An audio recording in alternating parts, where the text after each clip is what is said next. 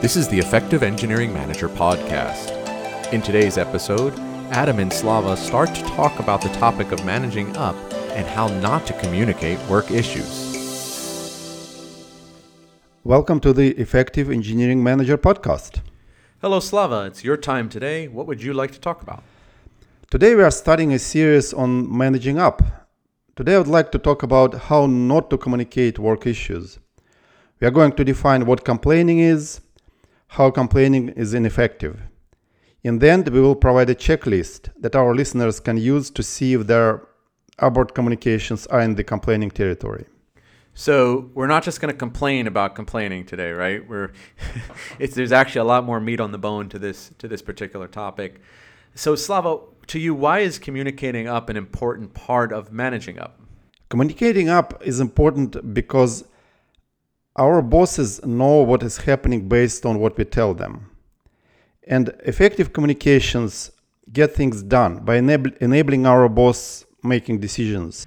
So I think in terms of communicating up, um, I think you've really hit the essence of of what we're going to get into with with complaining. Because at the end of the day, especially as a manager, um, or a leader of some kind, when you have to communicate, when you have to communicate to your boss, or you're in the position to, you know, vent or com- complain, it has to go hand in hand with effective communi- how you communicate up, with effective skills for talking to your boss or your boss's boss or whatever the situation is, because uh, you don't want to leave that complaining session uh, with kind of your head in your hands and thinking, oh my gosh, you know, my boss really didn't really care about me complaining, and maybe I was complaining too much and all that kind of stuff. So I think uh, tying the complaining to how we communicate up, and this is also true of, of you know individual contributors that are communicating to their boss. I think there's a uh, an effective way of doing this, um, and uh, like you said, it gets tied to getting things done. So let's dive in. What is complaining, if we can give it a definition? Yes, and uh, uh, the crisp, uh, defini- crisp definition of complaining that I have come up with is this bringing up issues to your boss without offering solutions and without asking for resources or approval. And uh, the issues that the way they're brought up, or the kinds of issues that uh, uh, folks bring up, and I did for sure too. I'll give examples It can be expressing unhappiness about the product, uh, the people, processes, or tools, or usually wanting things to be better than they are, or wanting things to be different than they are. And I can give a few examples. Uh, complaining usually arrive, complaints usually arrive in the form of a simple, sometimes even single statement. And complaints can be direct, such as I'll, I'll, give an example. Hey, boss, I believe that the other team is approaching change management the wrong way. They should be doing it that way. Or they can be uh, a bit subtle and uh, hiding behind just informing you, boss. And for example, hey, boss, I'd like to bring to your attention that the project is getting late. Period. And that's how complaining is defined, and this, these are the couple of examples. I think that's a crisp definition, and it's a good working one. Um, as as a manager, and both of us, I think, share this. Um, we we get enough complaints from our directs and peers, you know, and it's a regular thing. So I think it's this is a really important and meaningful topic uh, because, as you mentioned, um, complaints do usually come in the form of a simple statement, but then they they kind of devolve into something a little bit more, right? It becomes um, uh, just a gripe session, which is, I think, something we, we don't want. And I think that kind of hinges on why complaining sometimes becomes ineffective. So let's dive into that. Can we, how would you describe um, the effectiveness of complaining and why complaining, by your definition, is ineffective? Yes, uh, complaining is ineffective because it takes the work off your plate and puts the work on your boss's plate. And it doesn't bring results because your boss's plate is already full. And even if your boss puts your work on his plate, they're to drown. And usually, uh, experienced bosses don't do this. So, whatever you're complaining about is not to get done. And uh, not to mention that taking your work off your plate violates the basic management principle of pushing the work down.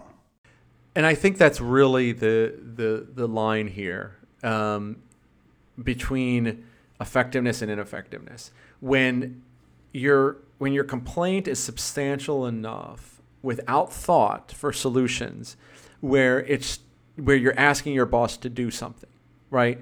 And you know it really transcends all the way back to when we were the beginning of our career. Right? We've talked about this in other podcasts that um, early on in a career, um, an engineer or, or employee direct needs more structure.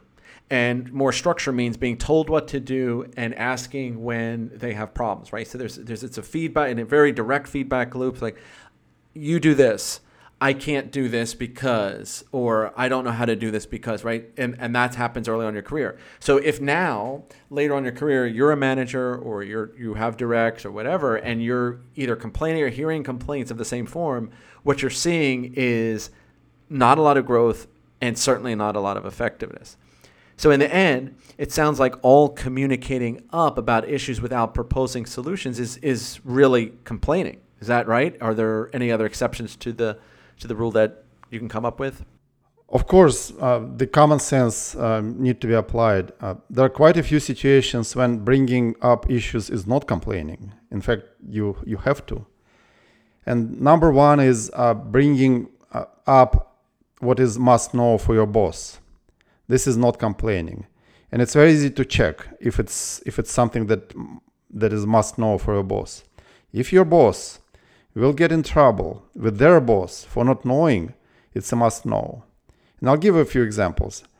Uh, number one, uh, reports of unethical behavior, reports of violations of company policies and anti harassment laws, emergencies such as production issues, or uh, retention issues such as resignations. So, as you can see, there can be quite a wide array of issues which you have to bring up, and you don't have to bring uh, solutions. You just need to report up as soon as possible, right? And this is not not complaining because it's a must know for your boss. Um, so uh, even even in, in, situations like this, if if something which is a must know for your boss, it can be uh, and will be more effective if you provide as much detail as possible. Uh, how did you learn about the issue? What is the current status of the issue? Uh, who's on point uh, handling it? And this will help your boss to acquire situational awareness much faster than just reporting that there is a problem. So, uh, also another thing which is not complaints is escalations per our escalation model that we just shared recently in our uh, previous podcast on escalations or professional escalations or effective escalations. And because when you escalate to your boss, you already, per, per model, you already did your best to demonstrably make things work between you and your partners, and uh, it just didn't work. And now you have a request for help for your boss. I certainly think that when you must knows are for sure, right? You, you almost have an you have an obligation to get your boss in the loop as soon as possible, um, especially when there's like retention issues where it, it can be very timely. Um, you know, you need to capture that information and and I think it's okay and even in those cases to tell your boss say hey here's a situation that's come up so and so is is planning on resigning or is resigned I'm working on a possible plan to retain them, but just wanted to let you know, right? And I think you touched on it uh, in the last point you just made, where the th- information that you share with your boss are going to be things that af- allow he or she to help you or make a decision at their level, right? If if you're fully empowered to make certain decisions, you need to be as especially as a manager an effective manager you need to go and make those decisions and stand by them and justify them yourself you don't need your boss to tell you how to do that but you have to also remember your boss is always going to have a different perspective they have a different level of responsibility and sometimes your your sphere is going to intersect with theirs or they may need to provide additional information to support uh, what you're trying to do. So, for example, you mentioned production issues. A production issue can come up. Um, you know, certainly if your team is technically responsible for it and you're on top of it, that's great. But your boss might be in a position where he has to report more globally across the organization about what's going on and impact to different business verticals that you may not necessarily be involved in. And so, for those reasons alone, you have to get your boss involved, and you have to know their interest in being involved in that. Right? It's not just it's not just a book report where you're giving them information. You're asking, you're providing them meaningful information so that in their context, um, they ha- they have some the value add, and, and they can use that information to do something that you're not empowered to do. So we discuss complaining here as a way of communicating up. But what do we do when we as managers are on the receiving end of complaining? Uh, good question. And uh, there are uh, two parts that uh, effective managers can do when uh, they are on the receiving end of complaining. And uh, the part number one is now that you are in this situation when uh, your direct report or your partner, horizontal, diagonal, is complaining to you, it's extremely important. Do not shut down the conversation. Uh, listen carefully, attentively, maybe sometimes uh, enjoy the active listening and tell them back what they told you. And this is important because it builds trust. Your ability to listen when people have something to, to say is extremely important. And uh, people will always remember that you are the one that can listen. Now, that's the first part, and this is a minimum that we all can do. The second part is actually uncomplaining the situation. And what I would recommend our listeners to do is to ask this question. Well, first of all, thank them for bringing the issue up with you and ask this Can you give yourself some time to think and come back to me with a plan that I can look at, uh, a plan that uh, you and your partners could execute, and I could help you with resources or with an approval. And that plan would address the issue. So, and this is the second, and this the second part switches the conversation from I have a problem, I have expressed it to you, to hey, I hear you, would you like to work on it? And it it, it gives this attempt to it what happens to this attempt to give uh, or put work on your plate you are effectively professionally and most likely with something that is going to bring good result give it back to them right? You ask them to think about it more think about a plan and come back to you and, I think that's the, the, the real key to this. Um, and I think what you mentioned there is, is the key to why this is an important issue to discuss. Because we all have employees that vent and complain. We as managers often complain.